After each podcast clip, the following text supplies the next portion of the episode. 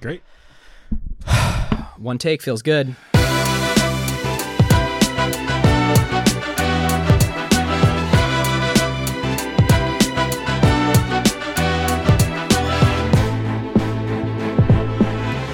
Welcome to Season 4, Episode 10, the finale of Acquired, the podcast about technology acquisitions and IPOs. I'm Ben Gilbert, I'm David Rosenthal. and we are your hosts. Today, we are covering Superhuman, the fastest email experience ever made. This show was originally going to be a limited partner bonus show with Superhuman CEO Rahul Vohra on understanding his algorithmic approach to find product market fit. But we realized that Superhuman was a perfect way to round out our trilogy on the modern productivity stack on the heels of our Zoom and Slack IPO episodes. And we learned that the timing would be perfect with some big news that just dropped for Superhuman. Indeed. Well, they just raised their $33 million Series B funding led by Andreessen Horowitz on the heels of some very rapid growth, as you'll hear. If you want to read more about the company after this episode, you can click the link in the show notes for the New York Times article that broke the news. Now, in lieu of doing our normal description of the LP show at this time, we have a big request. Please fill out the Season 4 survey. It is tremendously important to us here at Acquired World HQ to know one, who our audience is for better content, but two, to make sure that we work with relevant and interesting sponsors for everyone. And to sweeten the deal, if you fill out the survey, you will be entered into a raffle where we will give out one pair of second generation AirPods that you can use to listen to all the acquired you want. And there will be 10 other lucky winners of free LP show subscriptions for one year. You can click the link in the show notes or go to acquired.fm slash survey. And again, we deeply appreciate you doing this. It's hugely important to us. And in fact, if you have five minutes to spare right now, I'll even invite you to pause right here and we will be with you as soon as you get back. I swear. Uh, I love it. Yeah. I love it. Cheesy? Too cheesy? No, We'll leave It's it. just great.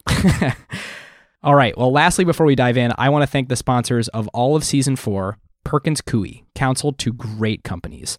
We have with us today Ned Prusse, a partner in the corporate and securities practice who regularly advises clients working with the SEC. Now, Ned, aside from the window being open, what do you think has contributed to all these companies going public at once? Yeah, I think a lot of one of the factors is is a lot of these companies are using you know the IPO as a as a truly as a marketing play, not so much as as really marketing to raise money to to further their business, but truly to try to gain you know more users and get the uh, get the publicity of the IPO. Companies, you know, if they grab users quickly, if they have a strong position in the market, they have strong relationship, it makes it more difficult for some other competitor to come in and and dislodge them from the market. Uh, and I really think that's why you saw Lyft and Uber go be so antsy get out, you know, right around the same time, so that they could secure their market share and publicity in their in their businesses. Great. Thanks, Ned. If you want to learn more about Perkins Coie or reach out to Ned specifically, you can click the link in the show notes or in Slack. Now, without further ado, here is our conversation with Superhuman CEO Rahul Vohra. So, welcome, acquired LPs, to a very special episode of the LP show. David and I are sitting here in Superhuman World HQ on California Street in San Francisco. And uh, we have with us an awesome guest, Rahul Vohra, CEO of Superhuman. Welcome to the show. Absolutely. Thank you both for having me. Yeah, you bet. To give a little uh, brief bio, so Rahul is the founder and CEO of Superhuman, the wildly popular, blazingly fast email app that is changing the way a lot of us think about our relationship with our inbox. And before Superhuman, Rahul was the CEO and co founder of Rapportive, selling that to LinkedIn in 2012. So if you're noticing a pattern there, I think I definitely am. Rahul is also an active angel investor and advisor to several startups, and we are lucky to have him with us today. So I already said welcome to the show, so I don't need to say that again, but welcome to the show. Thank you again. Are we right that this is your second office? This technically is our fourth office. Fourth office. Yes. And you're about 30 people now here, it looks like. We are, yes. it's uh, nice and decked out in, in superhuman colors. It's like, yeah, we, we do like our pinks and our purples and our blues. Although we're, we're sort of trying to keep the we just moved in vibe. We don't want to go too crazy here. yeah. Because yeah, what we've yeah. found is we, we grow so fast that by the time we've made a place nice, it's like, okay, time to move on to the next Yeah. office. It's awesome. The problem with early stage startup offices. Good problem to have. yeah, good problem to have. Let's talk for a minute before we get to Superhuman, which we're going to spend most of the episode on. Uh, Can you tell us the, quickly on Rapportive? How did how did you start it? And and uh, it was a very quick turnaround. So Rapportive was basically started to satisfy my own need. It was a, a classic case of scratching my own itch. I was at the University of Cambridge at the time, and I, in fact, had just dropped out of the PhD program. I'd started a PhD there in machine learning and computer vision. This was way before either of those things were cool or even feasible. In any case, I dropped out because I realized that what I wanted to be was an entrepreneur but I didn't have an idea at the time that I wanted to pursue. So I networked my way into the part of the university that helps staff and students create companies, uh, called Cambridge University Entrepreneurs. And essentially, what I would do is I would actually come to folks like yourself, VCs, angels, big tech companies, and I would say, hey, can I please have some money? And they'd be like, why? And I'd say, well, I want to give that money to staff and students at the University of Cambridge who are making companies. It's going to be awesome, trust me. And these folks would sort of rub their hands together and go, cool, how much equity do we get? And I would say, none whatsoever. This is this is a charity that we're running here. Uh, we're, we're trying to help people learn how to build businesses. And, and by the way, we're going to make some amazing businesses as well. And as we've covered multiple times on the show, Cambridge is actually a really great entrepreneurial hub. I mean, ARM came out of Cambridge, as did many other companies. It's I mean it's crazy. Uh, um, Cambridge Silicon Radio. Let's see who else. There was that company that Qualcomm acquired. Um, I forgot the name. Or Well, and more, rather. and more than companies too. Um, my partner Riley at Wave was a grad student at Cambridge, uh, as was our friend Nels at Eventbrite. You know, plenty of Silicon Valley has come from come from Cambridge in the UK. So. Yeah, there's, there's these- a little, little bit of a VCs mafia. should have given you money.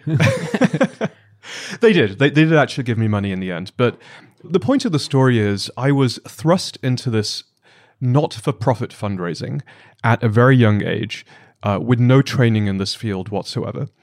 And having grown up learning how to program and being a, a very competent programmer at the time, I was just wondering to myself, well, what tools would help me do this fundraising better?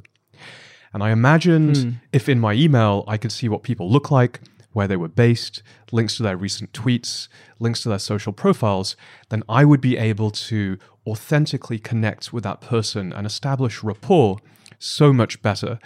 Hence the idea behind Rapportive. I couldn't find that product in the market, so in about six weeks, I just sat down and built that first version. And that was that was totally magical. I remember the first time I in, installed the uh, the plugin was was it first for Gmail and then Chrome, or was it um, what was the implementation of that? It was, uh, in fact, always a Chrome extension. Okay. Although before it was a Chrome extension, technically it was a Firefox extension. Ah. This was in 2010, where people, it's kind of hard to remember now, but people were still skeptical that Chrome was a Yeah. great thing. The tastemakers at the time, we were all sitting in Firefox. so it started as a Firefox add on, and later on it was a Chrome extension.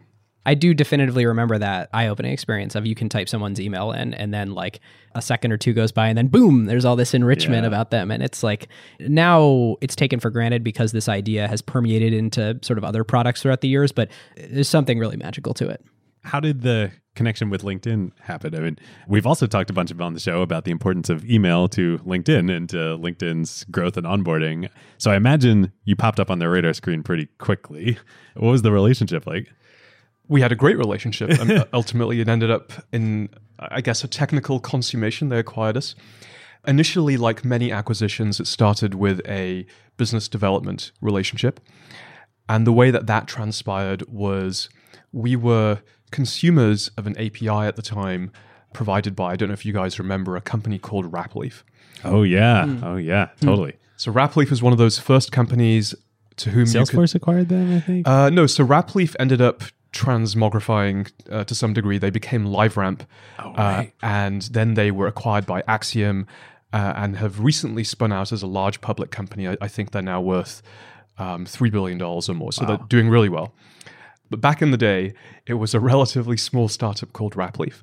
Yet, despite their small size, they were the only company, and remember, this was back in 2010, mm-hmm. to whom you could supply an email address and they would give you the full social context about that email. And All so today, links. that's Full Contact, Clearbit. Those are the sort of providers that would be the comps today. Correct. Yeah. Now it's sort of, and, and there are others as well. Now it's a, sort of a almost a commodity marketplace for that data.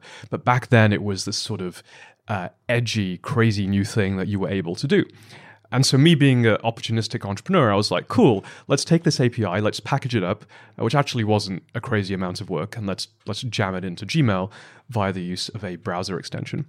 So that's where the data came from. Now, you can imagine that LinkedIn were none too pleased about an upstart selling their data. Totally. Well, and LinkedIn famously has always made it really hard to get mass quantities of data out of their API because they have a network effect. Indeed. And, and we definitely didn't want or need mass quantities. And everything, by the way, that we were doing was for the benefit of LinkedIn's hardest core members, which is ultimately why it was such a good relationship with them.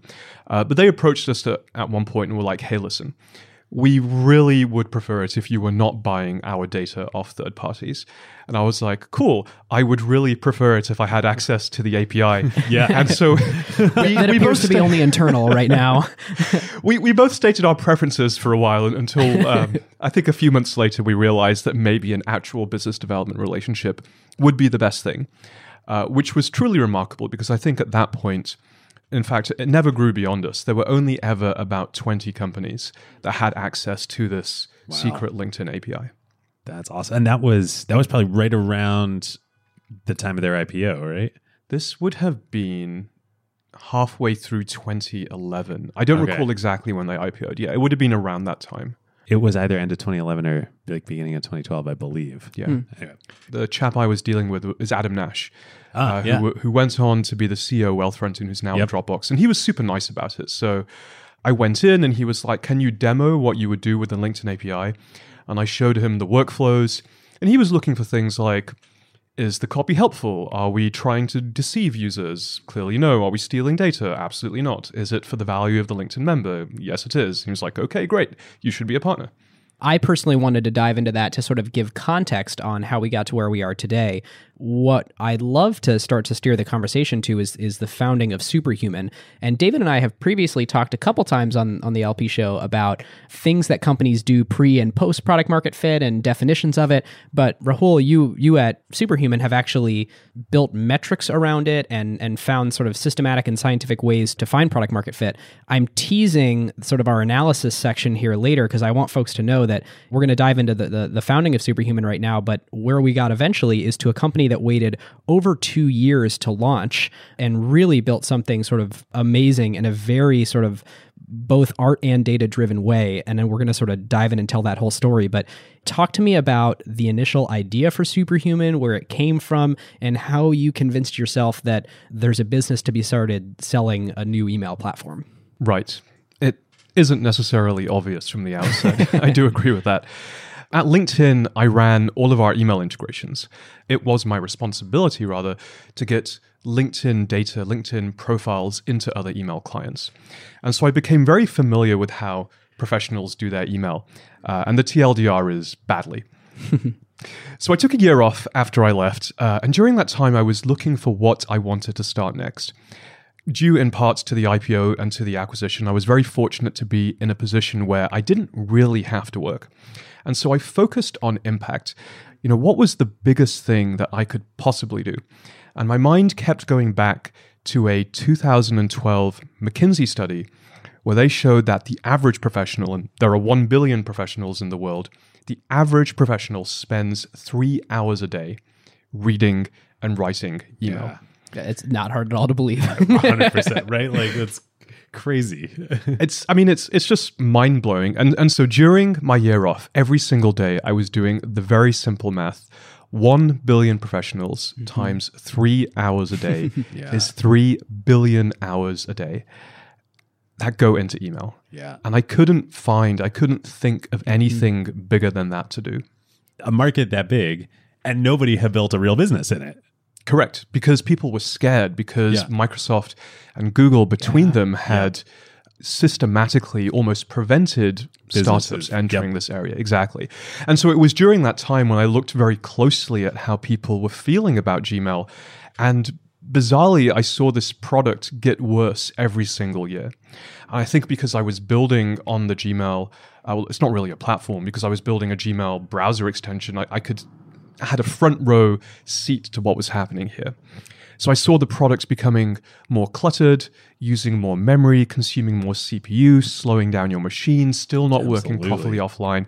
And then on top of that, mm-hmm. people were installing plugins like ours, Rapportive, but also Boomerang, you'll remember, Mixmax, Clearbit, you name yes, it, they had it. mail, all sorts of. You know, streak and what have you. Yeah. Right. It's kind of guilt inducing for me because Rapportive was the first to, to get to millions of users. And I'm like, I am sorry, guys. I did not intend it to this be monster. this way. I, I know it's it, it actually makes me sad. Well, and like one So- of the you know rules I think we've talked about at various points on the show before.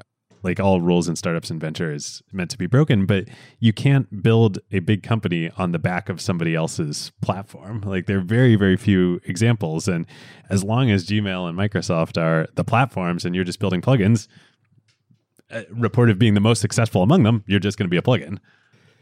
I think that's true. Although I would like to see, for example, Grammarly be the exception to that rule. Uh, I think at this point they're probably the highest valued, most successful plugin business. And fingers crossed they actually break the barrier and, and, and break out into their own thing. But you're right, that there's a lot of existential crises around there. Yeah. Can I ask when you were thinking about what to start and you were fully impact driven on that, was your mind able to go to places that weren't email because you knew it like is it is it that you knew it so well that you felt that you sort of were uniquely positioned and owed it to the world to fix that problem or was it more like I tried to think of other stuff and email is where my head was? So I did absolutely go to other ideas. I spent time in the summer of 2014 researching any number of things I could do. Uh, and I got quite deep into what you would now call concierge health. So, an on demand doctor who might turn up and uh, sort you out with, with whatever ailment you might be feeling. Uh, again, I, I saw the potential for a very large amount of impact there. But it's interesting that you you mentioned this idea of owing it to the world. I very much felt like I did and still do. I do believe that there is the perfect startup for every founder. Mm-hmm. The one where if you do it, you have an outsized chance of success. Mm-hmm. The story arc is just perfect. and it's it's kind of the startup where if you do everybody will cheer you on because they want you to succeed because it, mm-hmm. Right. it feels like it's you know it should be destiny that this thing works. Yeah. and that startup exists for most founders. And for me i believed that it was superhuman. It was the natural logical progressive evolution from Rapportive. It, it is the thing that we always wanted to build anyway and was actually the solution to all the problems that we created whilst we were messing around at Rapportive. What you just said it resonates so much because like at this stage at the seed stage that we invest in at wave and that, that psl works at like i have some version of that conversation like every week you know like how so i'm just i'm just curious were, were there people who helped you through that phase or was it like a journey you had to go on on yourself on your by yourself to realize like okay like the destiny is superhuman There were definitely lots of people who helped me through that phase. We just mentioned Adam Nash earlier. And I remember when I left LinkedIn, he was CEO of Wealthfront at that time. And I went to him and I said, Hey, I have this idea for a, a new email experience. It's called Superhuman. Here's what it's going to do. It's amazing. I'm going to go and start it. And he was like, Whoa, whoa, whoa, slow down. Are you going to take any time off? And I said, Yeah, I'm planning to take some time off. And he said, Well, how much time do you think you need? And I said, About three months. And he was like, Wrong. However much time you think you need, it's actually more like three times that. You probably need nine months off. And in retrospect, he was completely right. I ended up taking about nine months off before I felt comfortable settling into what was essentially the same business idea that I'd been working on for about four years. Uh, so during that time, I, I did explore lots of other ideas. I had a few mentors that I would constantly bounce concepts off, but I just felt myself always coming back to this this one idea because I. It's hard to explain. I, I just I couldn't stay away from it. And I think that's a good sign. When you can't Yeah. stay away from an idea, it's it's a strong indication that you should probably go and do it, yeah totally no matter how bad the idea is. resonates so much for you know um, certainly for me in starting wave i assume for you in psl you know, 100%. for Kimberly and Glow, like everything acquired. Like, yeah, totally. So cool to hear. Okay, so superhuman. So, Superhuman is the fastest email experience of all time. Our users get through their inbox about twice as fast compared to in Gmail. They respond more quickly to the emails that matter, and many of them see Inbox Zero for the first time in years. So, you can imagine that's pretty life changing. Tell me more. It's you sound really like you've, beautiful. you've never said that before, I'm sure. nope, uh, I just wake up saying that every day.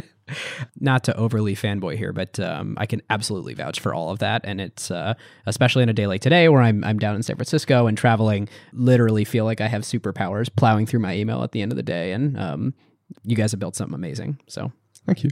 Uh, during those, uh, either during the nine months or, or at the end of it when you first started working on it, and then into the two year process we'll get to before you launched.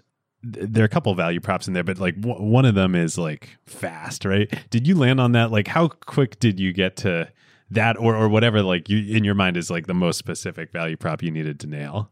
Speed was a value prop from very early on. And I think as I introspect this, it came out of some of the frustrations developing Rapportive on Gmail. Obviously, Gmail at the time was my primary email interface. I was the founder and CEO of a of that startup, and I was doing a lot of email based work. And so I was intimately familiar with how slow Gmail was and how slow it was getting. And I had therefore this this hunch, this inkling that speed was going to be a very big deal. But like with any hunch or inkling, one does have to validate it. So in the first year of Superhuman, as we were primarily building, we threw up a, a landing page. It was a terrible landing page, just like a basic Squarespace thing that took us all of two hours to put together. And all you could do on this page was throw in your email address. And when you threw in your email address, you got an automatic email from me. And in that email, there were two questions. Number one was, What do you use for email today? And number two was, What were your pet peeves about it?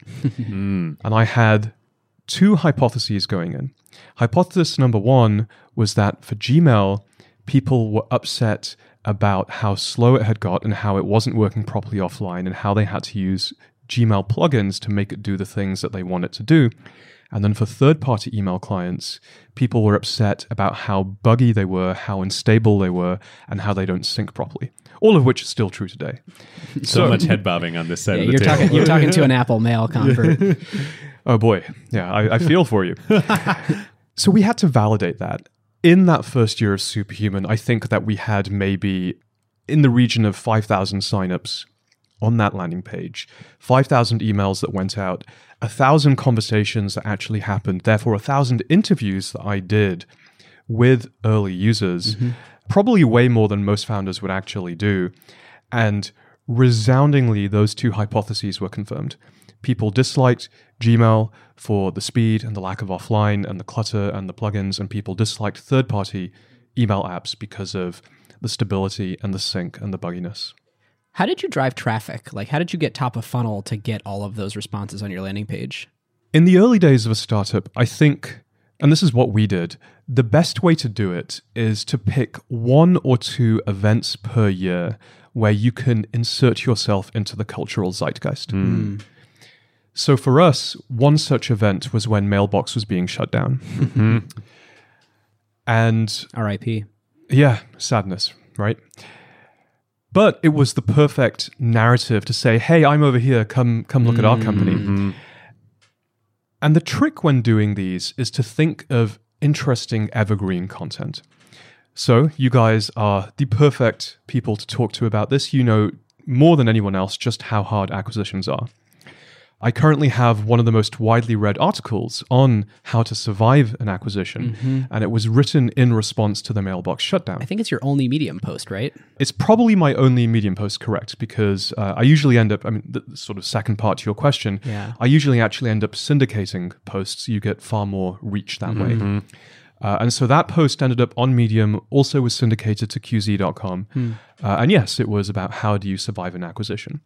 And we were able to insert it into the zeitgeist because relevant to our company, some news event was happening. And I think if we as founders think hard enough, there's probably one or two things a year where that's true. And you only need one or two things a year. Now, it's a pretty intense period. I think to write that article probably took me about three days of not doing anything else, and then another day of shopping it around. Mm-hmm. So, four days all in. But those four days bought, I don't know, north of 5,000 signups. And then those are the signups that you need to validate your initial idea. Yeah. When you saw the news that Mailbox was being shut, like, how quickly did your mind go to opportunity? Like, I'm gonna, I'm now gonna go take four days to do this. Like, practically immediately. Uh, immediately, I said to the team, "This is something that we need to capitalize on and take advantage of. We have to make ourselves relevant." We didn't actually do anything, and this is just often how startups go. Uh, until there was about a week to go, so th- the last week was an extreme scramble. I was like, "Remember that idea that we had a few Yeah, months ago? yeah. Well, like we need to do it right now." amazing. Yep, startups. Before we get into kind of our discussion, I, I, I want to talk about a kind of a provocative question. Uh, have we reached the end of the era of the MVP or ship a crappy version? But before we get there, for the listeners who don't know, Superhuman costs $30 a month for an email client. Like, talk about a narrative violation. this is, I think, the last browser that tried to charge for you to use was like OmniWeb in, you know, the early 2000s. And I think it would be absolute heresy today to to say, oh, uh, you know, it's it's not even a mail service. It's backed by Gmail. It's a, it's an application through which to interface with with Gmail. But boy, is it great! And oh my gosh, I pay 30 dollars for it. How did you come to a revenue model of we're just going to ask people to pay? How did you pick a price point, and how'd you validate it? I think overall, with pricing strategy, you have to analyze what you're going up against. And we were going up against free or nearly free. Mm-hmm. Gmail and Microsoft are practically free if you are a consumer, and if you're in the enterprise, it's being paid for you anyway, so you don't see or feel the cost. The only way to win, and I think it's Reid Hoffman who popularized the following statement, is to be contrarian and right. Mm-hmm. I don't necessarily know how to be right, but I do know how to be contrarian. and there's nothing more contrarian against a free product than to charge as as much as seems reasonable, or maybe even more than seems reasonable. Yeah. But then to back it up with the goods that actually make it worthwhile. So before we tried to address pricing, we actually first addressed our positioning. And we ran through a, a series of questions. I'm, I'm a car guy, so a lot of my analogies are to do with cars. Uh, and so, for example, we asked ourselves Are we the Ford of email? No, not really. Are we the Mercedes of email? Uh, not quite, but maybe we're getting there. Are we the Tesla of email? Okay, this is beginning to feel about right. And there's a classic positioning game that you can do. It's a little bit of a Mad Libs exercise where you say, for a target customer who has a, a need or an opportunity, my product is in this category and this key benefit, unlike some other competitive product, will create this primary differentiation. from Crossing the Chasm. Yeah, yeah. Uh, I, I believe Geoffrey Moore in Crossing the Chasm came up with that frame, and then like uh, it, it's been used many times. But Gotcha. So uh, I'm I'm clearly not as widely read as you are. That's a frameworks guy. well, this, this is you know when you when you go to business school, you learn a lot of like uh, useless trivia. So- So I actually found this piece of wisdom, as as I find much of my wisdom, uh, off the first round review. Uh, yep. So uh, journal, which, which is incredible, and it was written by Arielle Jackson, who who listeners may not know, but she was the product marketing manager at Google who launched Gmail, and I was like, Oh, cool. wow, Like okay, here we go. I have to meet her. Unfortunately, we were a first round or are a first round investment, and so that was very easy. and so I got to spend a lot of time with her working on our positioning. Uh, and I have it right here. So we came up with for founders, CEOs, and managers of high growth technology companies who feel like their work is mostly email. Superhuman is the fastest email experience ever made. It's what Gmail could be if it were made today instead of 12 years ago. Unlike Gmail, Superhuman is meticulously crafted so that everything happens in 100 milliseconds or less. And we've since expanded beyond that very, say, that's very tight. narrow. Yeah, It's It very is- narrow. That's so great. That's what you have to do. You Yeah, have to yeah. start with something that narrow. Yeah. Is there a risk in starting with something that narrow that you're not going to be able to expand outside of it? Or um, do you feel like if you can nail it for that core group, then you're always going to be able to find more room around the edges? Very much the latter. So Yeah. I think we should come back to that point because I have a Yeah, let's Uh, do it. I have a thing that I, I should probably share with the listeners, but just to tie the positioning back into the pricing, because this is a very methodical Yeah. exercise that we ran through. So, so step one is understand the lay of the competitive environment. In our case, we were going up against uh, two incumbents whose products are free or practically free. Step two is come up with the positioning, like I just described. And when you read our positioning, it's clear that Superhuman is a premium tool for a premium market. And step three is develop your pricing. Now, there are many, many ways to develop pricing, but one of the easiest ways, uh, this will appeal to the business school guy in you, uh, is the, the Van Westendorp pricing sensitivity meter. I, I see head nods going on over here. that sounds like a fancy name. Yeah. Uh, it, it's it's just some dude's name, I think. uh, he was probably very smart, very clever, did a lot of pricing. Anyway, so he said, ask your target users four questions. Number one, at what price would you consider Superhuman to be so expensive that you would not consider buying it? Mm-hmm. Number two, at what price would you consider Superhuman to be priced so low that you would feel the quality couldn't be very good? Hmm. Number three, at what price would you consider Superhuman to be starting to get expensive so that it isn't out of the question, but you would have to give some thought to buying it? Hmm. And number four, at what price would you consider Superhuman to be a bargain, a great buy for the money? Now, most startups actually orient around the fourth question, mm-hmm. the bargain for the money, because there's some kind of network effect or a greenfield effect, or they're trying to take advantage of a first mover effect, mm-hmm. or so on. So there's a land grab. They want to go get all the users, so we may as well price as low as we can to to get them all. Exactly, which is why most founders I know have the experience of a board meeting where your board members are like, "Hey, you know what? Maybe you should half the price. Maybe we should just like make this free and like Oh, give this away from." Oh, God. You're giving me the heebie jeebies here. Wait, have, have you done this to Uh, I, I've, founders? I've done this. Yeah. Yeah. well, Committed the guilty. cardinal sin here. No, no, no, no, Guilty my- as charged. my point I is, I did this last week. it's actually entirely the correct thing to do if you're building in a new market or there is a land grab or a Right, first mover advantage that you're trying to chase. However, Definitely not the case with email. Not the case with email, where there's uh, a big incumbent and a, a- the competitive products are great.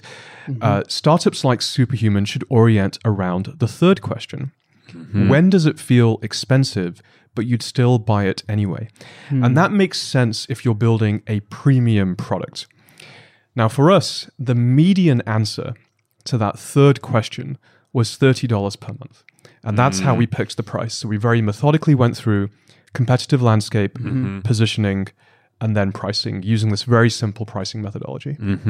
And were you using people who had engaged with the survey that you were driving traffic to? This was actually well before we started doing the surveys. uh, so this is when we were onboarding our first 100 customers. Ah. Uh, I did all of these manually in the onboarding, and these onboardings used to be much longer. They were one hours or one and a half hours. I'd give them a demo of the product, and then I'd look them in the eye, and I'd be like, "Hey, this is the thing that you have to pay for."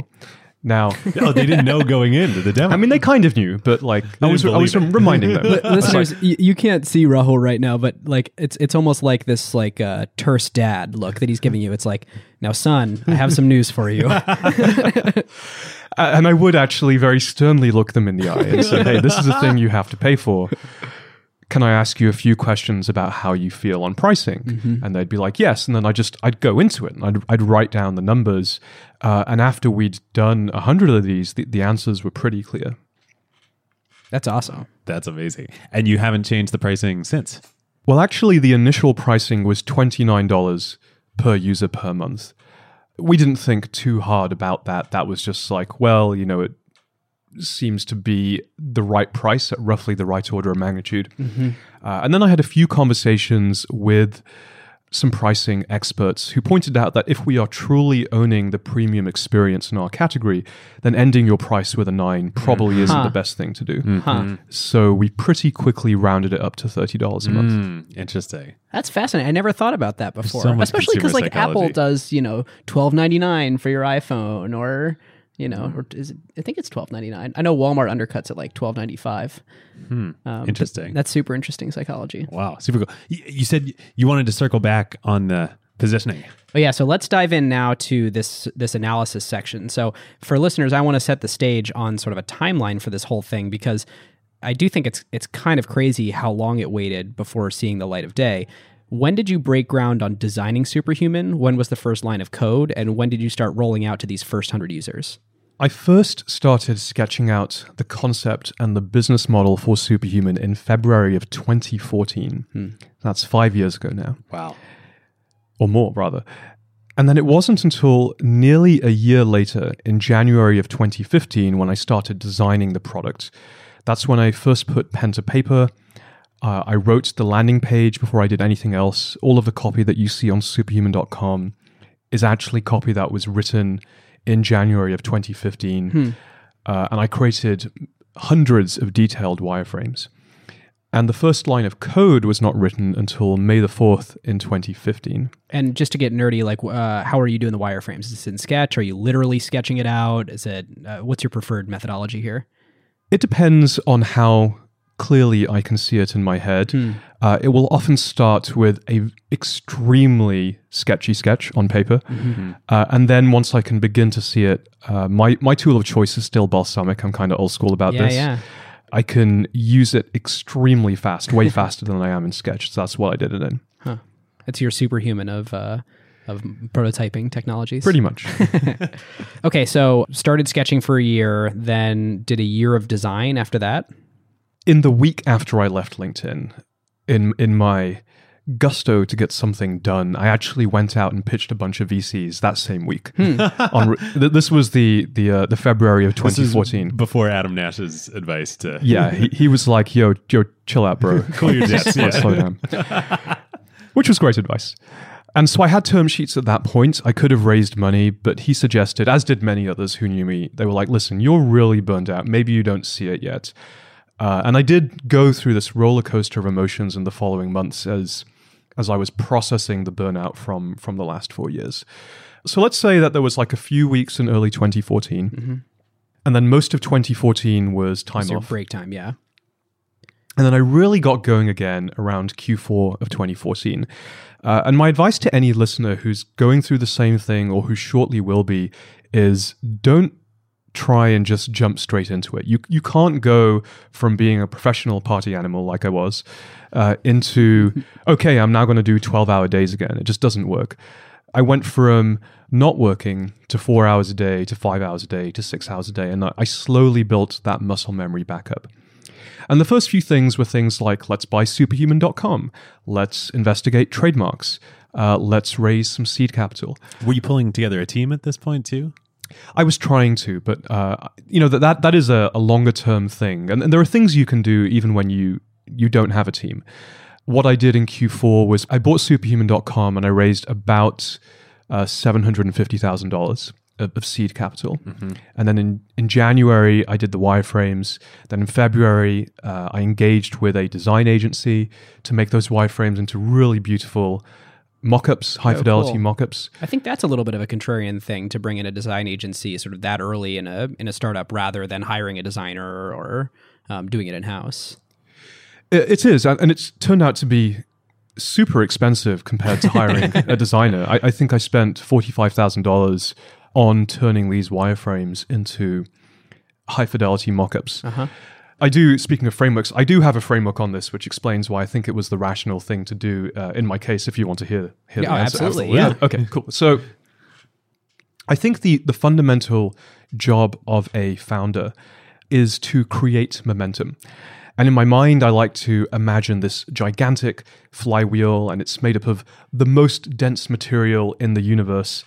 And the job is to get this thing moving. Now, most founders, the first time, uh, are probably technical. And the way that you get this flywheel moving is you make a thing, you launch a thing, and hopefully people like your thing and it starts moving by sheer force of user numbers. Mm-hmm. This was certainly how Rapportive worked. It took me about six weeks to build the first version, tens of thousands of users in 24 hours, and it just kept on growing dramatically thereafter mm-hmm. Yeah. which is cool. So the flywheel just started moving by itself. Mm-hmm. And at that point, it's like, okay, can I now hold on to this thing? Yeah. When you are a second time founder mm-hmm. and you're coming back at it again, you get to do things in weird, strange orders, but it's still moving the flywheel. Mm-hmm. So, for example, the money, that initial $750,000 that was raised in 2014 for Superhuman, was raised on the basis of primarily one slide where I took a screenshot of Gmail and I just red lined out everything I didn't like. And I said, I'm going to make this pretty and fast. Amazing. And you'll believe me because of what I did previously. because you built Rapportive. Right. Right. So there is no execution risk here. Uh, I know how to build a thing. I know how to hire the Yeah. team. I Yep. know how to market the thing. This Yep. is what I'm going to do. Yep. And that $750,000 starts this flywheel moving. So now I'm like, cool, I'm a single founder. I've got this money in the bank. I'm not paying myself, obviously. I don't need to do that. Well, what else can I do to get this flywheel moving? Well, that domain name looks pretty juicy. Let's see if I can make that happen. And, and the guy who sold it to me wasn't the most pleasant of individuals. Uh, They he, like never are. No, Never fun. he took a perverse sense of enjoyment uh, out of sending me abusive and insulting emails. Uh, but fortunately, I didn't have to deal with this myself. I hired an expert broker to go after the domain, Oh man. uh, and we ended up getting a very good deal.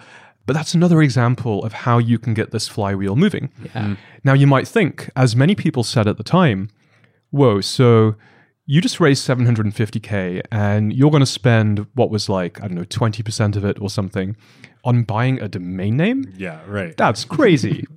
I don't know how you would feel about that as a seed investor. Yeah, I would be like, uh, we need to have a conversation. How about how about the dot co? So uh, I think I did buy the dot .co and then I let it lapse. So someone else probably has it now. In any case, I thought about it long and hard, and I realized that in the grand scheme of things, this is going to turn out to be no money whatsoever. Mm-hmm. Most importantly, mm-hmm. this is a sign to the world that this flywheel is mm. moving. We're mm. serious about this. I'm super gonna be a serious about this. And, and the, the people I'm really signaling to at this point are potential co founders, number one, Yeah. and potential investors, number two. Yeah.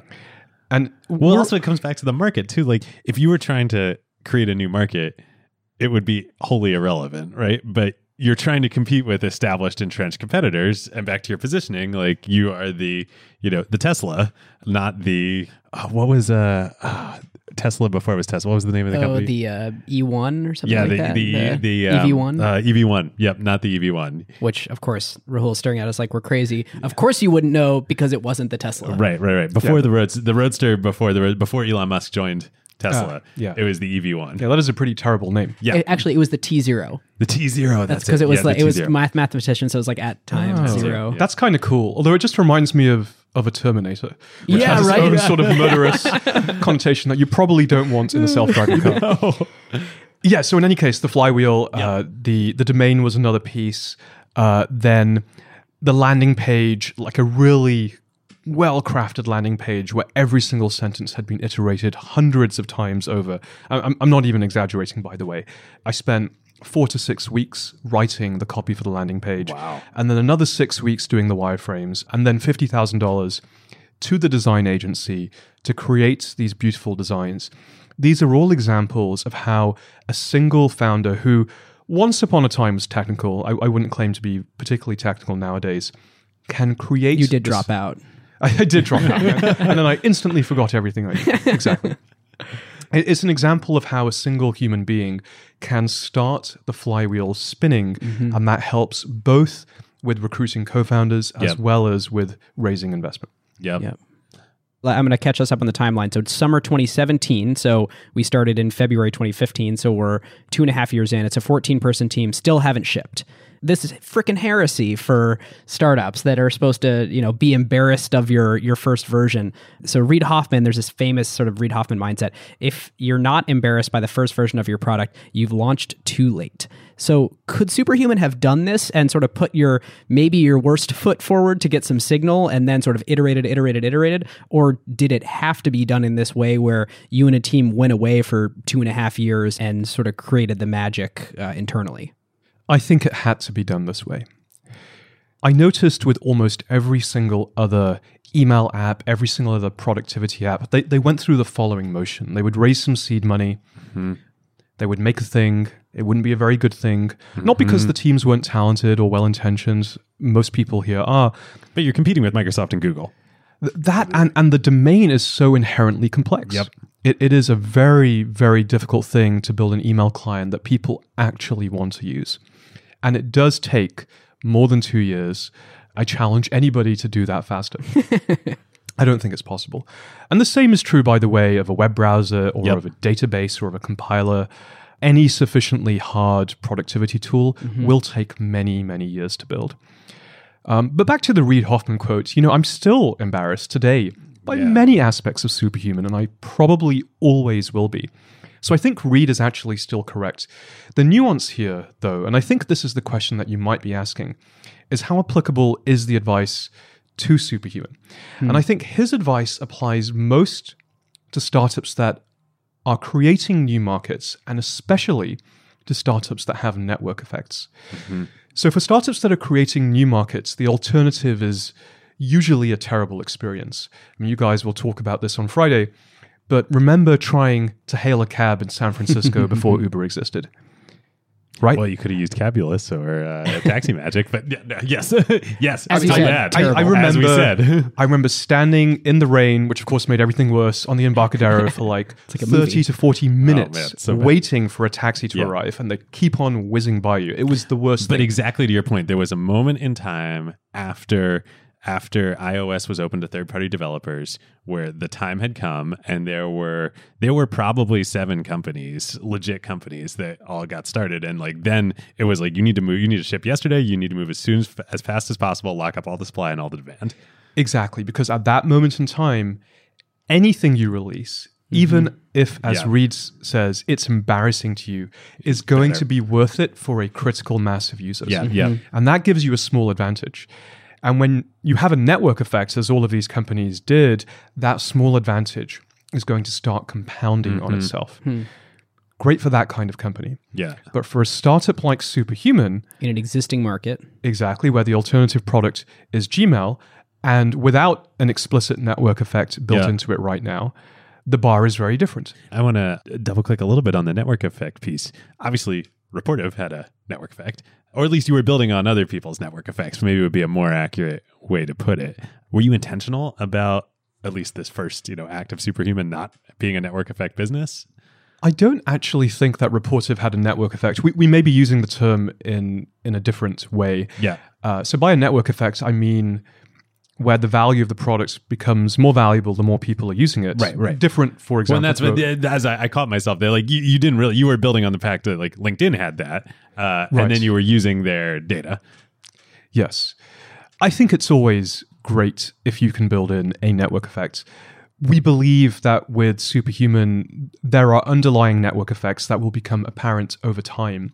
And that Totally in the agree, yeah. meantime, we don't need one. And the reason why we don't need one is that we can solve the marketing and the retention challenges in a different way, Mm-hmm. which we've been able to by making the product very desirable, very viral, and very sticky once you actually start using it. Mm-hmm. Yep. So you mentioned competing in an existing market where the bar is already very high versus a land grab opportunity as a framework for can you sort of take your time and be very intentional and methodical and and frankly spend a good amount of money developing your first version of your product are there other sort of vectors on which to sort of decide whether you need to launch yesterday or you can take your time other than other than that market timing Yes. So I have another framework for you. excellent david would be very excited Yeah. I, I can see him I'm grinning from ear transcribing to as we ear. speak. Yeah. Uh, I'm not going to claim credit for this one because it's not mine, but it is Oh boy, it's right. So this one came to me from Shishir Mehrotra. Uh, he is the founder and CEO of Coda, uh, another great productivity tool. And we were talking about our respective attitudes to launch. And, you know, sort of as, as you've been alluding to, Superhuman has at this point sort of famously held back from a public launch. So too has Coda. And he was able to put into words what, what I'd been feeling for a very long time. And he said, a startup should only launch for one of three reasons. Number one, either you need more users or customers to sell to. Number two, you need more capital to spend. Or number three, you need more candidates to hire. Mm-hmm. If you're benchmarking well across all 3 if you're mm-hmm. attracting all the users you need to, if you have all the capital you could spend, and if you have no trouble hiring, Recruiting, Yep. then why would you launch? It's a relatively expensive, distracting, one time event that's going to bring an influx of people into your product. They'll find a myriad of bugs because, of course, we're all startups, we don't have perfect products. And you won't be able to fix them on a responsible time frame. So you'll just end up with thousands, if not tens of thousands, of disappointed people. Hmm. And I was like, yes, that's exactly the problem. what he said. True. That, this is the problem that happens in productivity. And so uh, we just decided that that we wouldn't, and you know, who knows? Maybe we never will launch. And uh, what Yeah, you're pre-launch today, right? I mean, at, at, at this point, it's, it's like we we have a lot of users, we have a lot of revenue, we're growing very quickly. Mm-hmm. Um, are we pre-launch? Who knows? I, I I think we're just doing it in a very different fashion. way. Yeah. And and the way that we actually model the company is is from my favorite Paul Graham essay, uh, "Startup Equals. Equals growth. growth. Yeah, you know the one. Yep. Oh yeah. This is su- such a good essay, probably his Yeah. best. For listeners who don't know, he basically says the most important thing a startup needs to do is to grow. And especially if you're a technology startup, you probably like to optimize things. Uh, and you like to optimize things on a short term basis. So let's optimize short term growth rate. Pick a weekly growth rate that you like. It might be 2%, it might be 3%, it might be 4% per week, and just do it. Do it every single week, and you will be shocked at how fast you grow every month and every year. And we've been running Superhuman that way for the last two years. Hmm. Every single week, we just pick a number of users that we will onboard the following mm-hmm. week, and that's how we grow. You have the like finest control knobs on that of any company I've ever heard of. Well, I mean, you have a, a, a wait list of 180,000 people who are dying to use the product and can't. So it, you just choose every week how many of those people we're going to let in. Is that about capture it? That's more or less correct. Uh, although I, I would say that the wait list is a relatively small uh, funnel into the product. The the fastest way in, and and one of the reasons why Superhuman is so exciting is that each week, seventy percent of our new users are virally referred, Referred, within yeah. product from the previous week.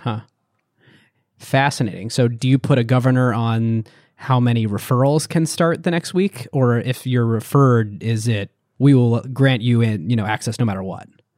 There's still a qualification process. Yeah. We were pretty clear on who superhuman is good for and who it's not going to be good for. Mm-hmm. Yeah, I got qualified out six months ago because I'm a primary iPad user. Well, there you go. This was before we had iPad shortcuts, and now we do. Yeah, I'm very excited to be now qualified back in. It's going to be good. So I'm going to blatantly steal from your essay on first round review, which, if you're listening to this and you're finding this interesting, you are just going to be beside yourself reading this awesome piece that Rahul wrote on the, the first round review. But you basically at Superhuman developed a way to measure product market fit and a four step process to get there. Can you sort of talk about what that process is? Sure. The context for this, or the motivation, was we had to spend a number of years to get the product to the point where people would actually pay for it. That's not something that most teams want to go through. Most teams want to build a thing, launch the thing, make money, go, go, go. Mm-hmm. But it was very obvious to me as a member of our target market that we didn't have product market fit. I didn't need to do the big splashy launch in order to convince myself to my own level of satisfaction that our product wasn't good enough. It was just obvious. And it was obvious because I couldn't personally switch away from Gmail to Superhuman. And if I couldn't, then why would anybody else? Do you feel like you were uniquely equipped to be able to hold yourself to that bar because you were a second time founder? Yes, but only because founders were a core target market for who we were going after. Because I had experienced the pain that we were trying to solve when I was running my last company, Mm-hmm. I very clearly could see, oh, we haven't solved that pain. Mm-hmm. Not yet. Mm-hmm. And I could feel ourselves getting closer every single day. Mm-hmm. But I had to find a way to explain this to the team. You know, these are hyper ambitious, super intelligent engineers and designers and people of all disciplines who'd poured their hearts and souls into the product. Right. They needed a way to understand not only that we weren't ready, but how not ready we were, or how close we were, mm-hmm. and the mm-hmm. precise steps that we could do in order to get there. So I went out and about, I read everything I could find, and I started searching for definitions of product market fit. And there's quite a few out there. So, for example, Paul Graham would say it's when you made something people want. And I think that's a mm-hmm. pretty good definition. But I wanted something more actionable. Uh, and I think Sam Altman had a slightly different take, which is it's when users love your product so much that they spontaneously tell other people to start using it without you even asking them to do that. And that's a different take on it. So PG's take is around desire, Sam's take is around uh, distribution or sort of net promotion. But perhaps the best definition I found, or the most interesting at least, uh, was Marc Andreessen's, and he had the most vivid definition. So he would say, and I, I have it right here because it's quite lengthy and detailed. Number one, you can always feel it when product market fit is not happening. Customers aren't quite getting value, users are not growing quite that fast, word of mouth is not spreading, press reviews are kind of blah, and the sales cycle takes too damn long. Mm-hmm. But you can always feel it when product market fit is happening. Customers are buying as fast as you can add servers, you're hiring sales and support as fast as you can. Reporters are constantly calling you about your hot new thing. Money is piling up in your checking account. Investors are staking out your house, and you start winning Company of the Year awards from Harvard Business School. My favorite is the part about staking out the house. I know. I know. oh, man. Does actually happen. Can confirm. Wild. So, I can tell just by your reaction, whilst this is a vivid and accurate definition, there is a challenge to using this mm-hmm. Mm-hmm. in running the business, which is that it is a post hoc definition. Mm-hmm. By the time investors are staking out your house or blowing up your phone, you probably Yeah, right. already have Your last Product concern market fit. is achieving product market fit at Yes. that point. You're no longer interested in quantifying it. yeah, right.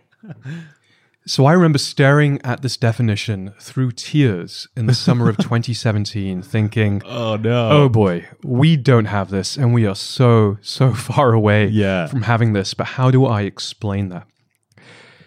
Did you have a board at this point? Did we have a board at this point? David, why is that relevant? well, I, I, I Objection. It's Sit relevant. boards? Is, is this the thing? you know, when you're a hammer, everything looks like a nail. But you obviously had investors. Was there a group of people to whom you felt beholden to explain this current state of the business to? That's a good question. So, uh, as I cast my mind back, the answer is yes. Of course, we did have a board. Uh, we never did any board meetings, which is which is why I had to think about it. So, our board, uh, formally at the time, was uh, Bill Trenchard from First Round, uh, who's been incredible to us, uh, and informally, I would speak basically every two or three days uh, with Ed Sim from Bold Start. Uh, they're a New York-based fund that does really great enterprise investments, uh, and they they led your seed round, right? they yes, they actually wrote the first check in. Yeah, that first 750 was from them. Got it. And they wanted to write a million dollar check. I was like, no, I'll, I'll take 250 at this cap. Uh, and then I went to, went away and did, made some progress, and I came back like I'll have another 250 now, but it's at a high, more expensive price. and then the next 250 was at an even more expensive Hashtag price. second time founder. Yeah, yeah. Ju- ju- just play the game, play it nicely, Yeah. uh, and everyone will will enjoy themselves. Um, so yes, we did have a board, but it wasn't really a thing that I was turning to them for help on. So the tears through your eyes were like yourself, like not not just like uh, less so like yourself and like oh shoot now I got to go explain to everybody where we are. Oh, oh, sure, yeah. Like explaining it to the board was the very least of my concerns. Yeah, yeah. Because you know th- these are fo- Ed. I made money for in the past at Rapportive. Bill is a long-term investor. He Yep. just fundamentally believes in what we're doing. All of our other investors fundamentally believe in what we're doing. If I went to them and I said, "Hey, this is the direction I think we should go," they would always be like, "Good, we believe in you. This this is why we invested in you." it was the team who are working on this day in day out i wanted to give them a, a path an, an engine that could work and so i found a piece of work by sean ellis uh, who's famous for coining the term Growth growth hacker. hacker. hacking, yeah. exactly he, he came up with that um, and, and he he ran early growth at dropbox LogMeIn and eventbrite uh, and during his days of doing growth consultancy to startups, he found a benchmarked, predictive way to measure product market fit. You simply ask your users, how would you feel if you could no longer use the product? And you let them answer either, I would be very disappointed, I would be somewhat disappointed, or I would be not disappointed and you measure the percentage that say very disappointed. Mm-hmm. And what he found is that the companies that struggled to grow almost always had less than 40% very disappointed. Mm-hmm. And the companies that grew the most easily almost always had more than 40% very disappointed. Mm-hmm. In other words, if more than 40% of your users would be very disappointed without your product, guess what? You have Right. Initial product market fit. Threaten to take it away and see what they say. Exactly. It's it's a stroke of genius. I'm I'm not going to claim to have invented it. He did. It's more predictive of success than Net Promoter Score. Uh, it's benchmarked across hundreds of venture-backed companies. Uh, it's a really phenomenal metric. And you know the most exciting thing about this metric, and the thing that we did at Superhuman, is that you can use it to build your very own product market fit engine. Hmm. You can use it to come up with a systematic methodology to numerically optimize product market fit, which sounds crazy, but it's true. You can actually build this thing. It's fascinating. So that is the measuring stick by which you can determine if the changes that you're making in the product are bringing you closer to product market fit. What then is the other side of that equation to actually govern how you should change the product to hopefully get you closer when you measure that? Like how do you how do you figure out what the inputs need to be in your product changes? So we have a, a whole very lengthy article about this. I'll, I'll give you the, We'll the put it we'll put it in the show notes. Yeah, uh, I'll I'll give you the quick summary, but I would very much recommend reading the article because there's a ton of subtlety around how to do this correctly. Uh, so it begins fundamentally with surveying your users. For every user who comes into your product and who then experiences the core benefit of your product, that usually means they've done the thing, whatever it might be, two or three times. They've probably been there for about two weeks. You send them a survey. And in that survey, you ask a number of questions. You ask four questions. Uh, number one, how would you feel if you could no longer use? I'll, I'll take Superhuman as an example. How would you feel if you could no longer use Superhuman with the answers that I outlined? Number two, what type of people do you think would most benefit from Superhuman? Number three, what is the main benefit that you get from Superhuman? And number four, how can we improve Superhuman for you? Free text or or drop downs and Uh, so the first one is a tri-state, yeah, like I described, and the other three, yes, free free state. free text. Yeah, and, and Typeform is is what we use. It's probably the easiest way to get this done. Nice keyboard shortcuts. Great keep. That's actually why we chose it. They, Me too. That's like that's our primary at, at Pioneer Square Labs. That's like all we use for validation now. I wish everything had keyboard shortcuts to just make everybody's lives so much better and faster.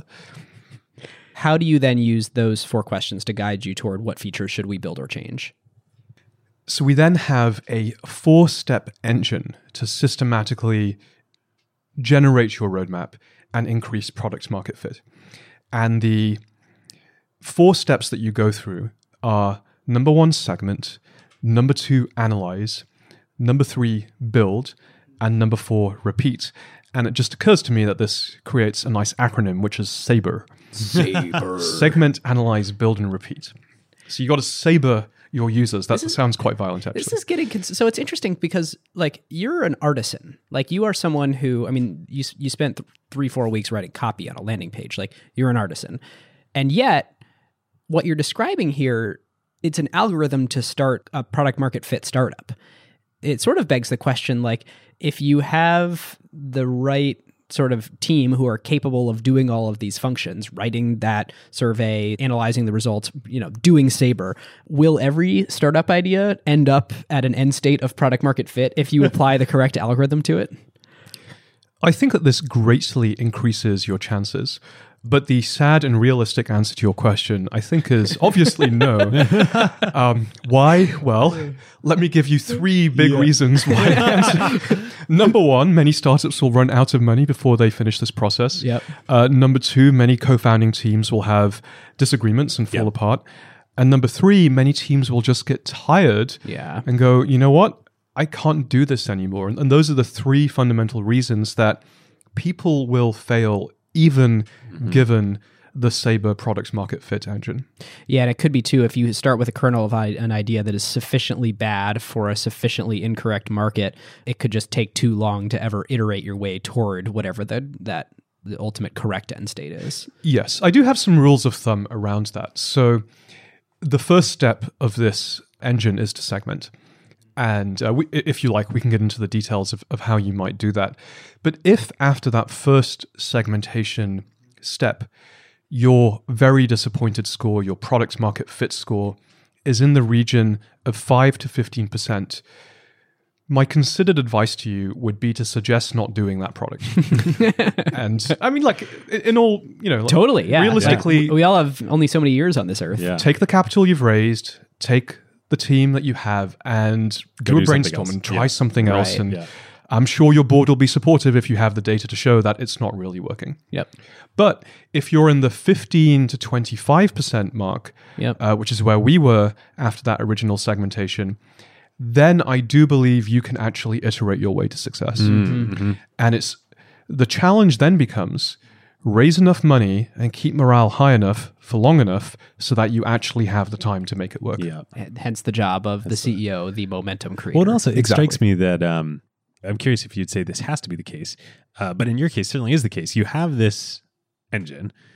This is a mixing metaphors. The engine is the like transmission of the startup, but the true engine, of the startup, is like your passion. Like this is your destiny, right? Like you were through that nine month process. Like there was no other company that you would start, and I would imagine that is you know in many ways given you the perseverance, the drive to look at your 15 to 20 25 percent you know score on that on that rubric and say okay we're going to make that better you know versus like Ugh.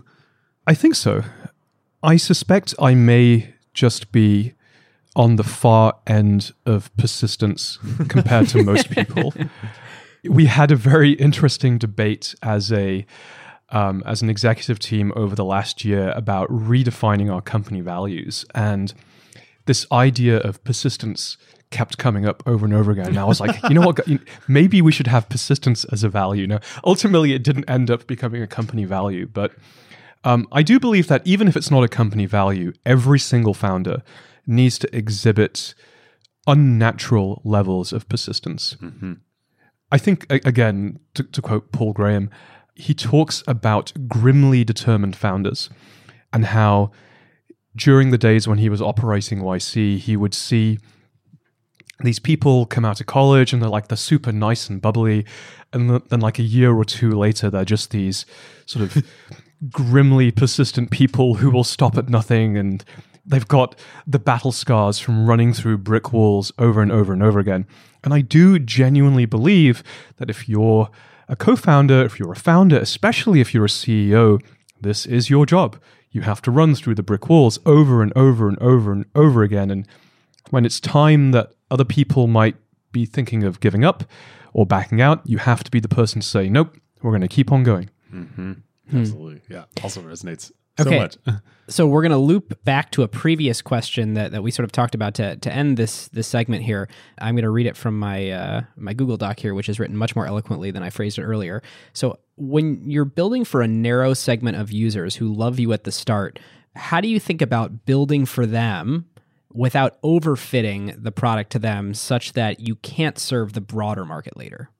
So I'm going to read the answer from my equivalently formatted Google Doc. It's not even my just- answer, but this is this is just something I believe so strongly because it seems so self-evidently true to me. Uh, and again, it's going to be a Paul Graham quote. Oh, uh, is it about local maxima? It is, yes. Yes. But I'm, I'm going to quote two different of his essays. Oh. Ooh. DJ Rahul. So number one is going to be from Startup Ideas, um, where he talks about how you find startup ideas and, and some good startup ideas. Incidentally and tangentially to this answer, one of them is just build Gmail but fast.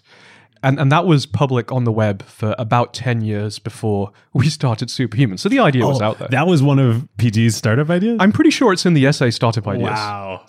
He says, uh, and I'm going to try and quote this from memory. He's like, just build Gmail but fast. It's become so slow. There are sufficiently many people like me that, and he had some insane price, that would spend $1,000 a month on Gmail because it's literally all we do. Yeah. I mean, he should have started Superhuman. He wasn't grimly determined. He was not grimly determined. Okay, so startup ideas. He says, when a startup launches, there have to be at least some users who really need what they're making. Not just people who could see themselves using it one day, but who want it urgently. Usually, this initial group of users is small for the simple reason that if there were something that large numbers of people urgently needed and that could be built with the amount of effort that a startup usually puts into version 1, it would probably already exist. Which means you have to compromise on one dimension. You can either build something that a large number of people want a small amount, or something that a small number of people want a large amount. Choose the latter. Not all ideas of that type are good startup ideas, but nearly all good startup ideas are of that type. In other words, what he's saying is don't worry too much about building for a narrow segment of users and therefore overfitting. Mm-hmm. It's precisely what he's advising that you do. And then you might say, well, doesn't that give you the problem of being boxed into a particular niche or a particular segment of the market? And then to quote from a different essay, one that we've already referenced, Startup Equals Growth, he says, in theory, this sort of hill climbing could get a startup into trouble. They could end up on a local maximum. Mm-hmm. But in practice, that never happens. The maxima in the space of startup ideas are not spiky and isolated. Most fairly good ideas are adjacent to even better ones. And to this, I'll give two very classic examples. Uh, one, of course, is Airbnb, where the idea of couch surfing is extremely adjacent to the idea of houses being hotels. Uh, and the other, very timely, is Uber, where the idea of a luxury car that comes to your house with a chauffeur is adjacent to peer to peer driving. It's amazing. I mean, it literally every Great single point. one of the you know quote unquote A plus companies that we're going to cover on this season of the IPOs, the Airbnb, Pinterest, Lyft, Uber, Slack, Stripe, fits this definition. Uh, you know, like the the Lyft Even app. Stripe. I mean, I'm thinking about Yeah. Stripe now too. Like the original market was startups that need to get their merchant accounts faster and Yep. and implement them quickly. And it turns out everybody that needs better merchant accounts. So it's it yeah makes total well sense. i guess to well to put words in your mouth for email like yeah who the business people and executives who spend three hours a day on email they need like they like really desperately care about faster email but everybody cares about really faster email right like Absolutely. And the good thing for us, it turns out that even that particular market will lead to a multi billion dollar company. Mm-hmm. And so there is this potential to create a enduring uh, franchise, a company that could last for a, over a hundred years. And that, that's certainly our goal here. Mm-hmm. All right. Well, we very much look forward to covering the Superhuman IPO on the the main show next. I Oh, think what's the next um, acronym going to be? um, I don't know. Well, who who else is in your cohort that's going to be all IPOing around the same time? I'd love to see all the great productivity companies right now. Notion, It's amazing. Airtable. We're in Yeah. a total renaissance. Yeah. We are. We really are. It's so Absolutely. cool. Well, before we break, Rahul, where can our LPs find you on the internet? And two, what is the best way for them to get access to Superhuman? Okay, so I am on Twitter at Rahul Vohra. That's my name, R A H U L V O H R A. And of course, at email at rahul at superhuman.com. And to get access, by far the best way is to get a referral from an existing user. Uh, I would just recommend going to search.twitter.com and typing in superhuman. uh, and there is a high volume of tweets. Uh, there's a lot of very helpful superhuman users out there. You can see which ones the most helpful users are just by who's jumping in on which threads, giving out invites. If you don't feel inclined to do that level of work, then you can sign up on the website, but that will be a fair bit slower. All right. What about um? What are you hiring for? I'm sure there are Yeah. lots of listeners who would love to come work here. Well, you mentioned that uh, just before we started, your, your primary audience is actually product managers uh, right now. And it turns out that I'm hiring for our very first product manager. Whoa. So this is a super exciting role. Uh, you get to work with me for better for worse uh, all day, every day on building the fastest email experience of all time. And I'm really thrilled to be hiring for this role. Uh, I've carried product in the company for a number of years, and it's a really fantastic opportunity for the right person. Terrible boss, but like great. I don't know. I don't know. I I, I think I rate okay. I think I rate okay. But yes, really great product. really great product. Uh, Uh, okay. And in addition to that, engineers of all types, uh, lead back-end engineer, front-end engineer. Uh, if you're a phenomenal developer, we'd really love to speak with you. Awesome. Well, we rarely uh, do LP shows, I think, with early stage companies that are still early stage in quotes here, but I think we we very intentionally and selectively reached out. And I think we think incredibly highly of Superhuman. So LPs, um, if you do feel so inclined that, that that may be interesting for you, please don't hesitate to reach out. Thank you. Awesome. All right. Well, listeners, if you aren't subscribed and you like what you hear, you totally should. And also, if you were way too excited about this episode earlier to pause and fill out the season four survey, now is literally the perfect time. You should totally click the link in the show notes, um, or you should go to acquired.fm slash survey. You should take the survey, and you could win a pair of second generation AirPods or one of 10 acquired LP subscriptions. Thank you so much for uh, uh, for doing that. We really appreciate Thank you, it. everyone. Also, thank you to Perkins Coie, the best sponsors in the world, and we will see you next time. Thank you, everyone. Later, David.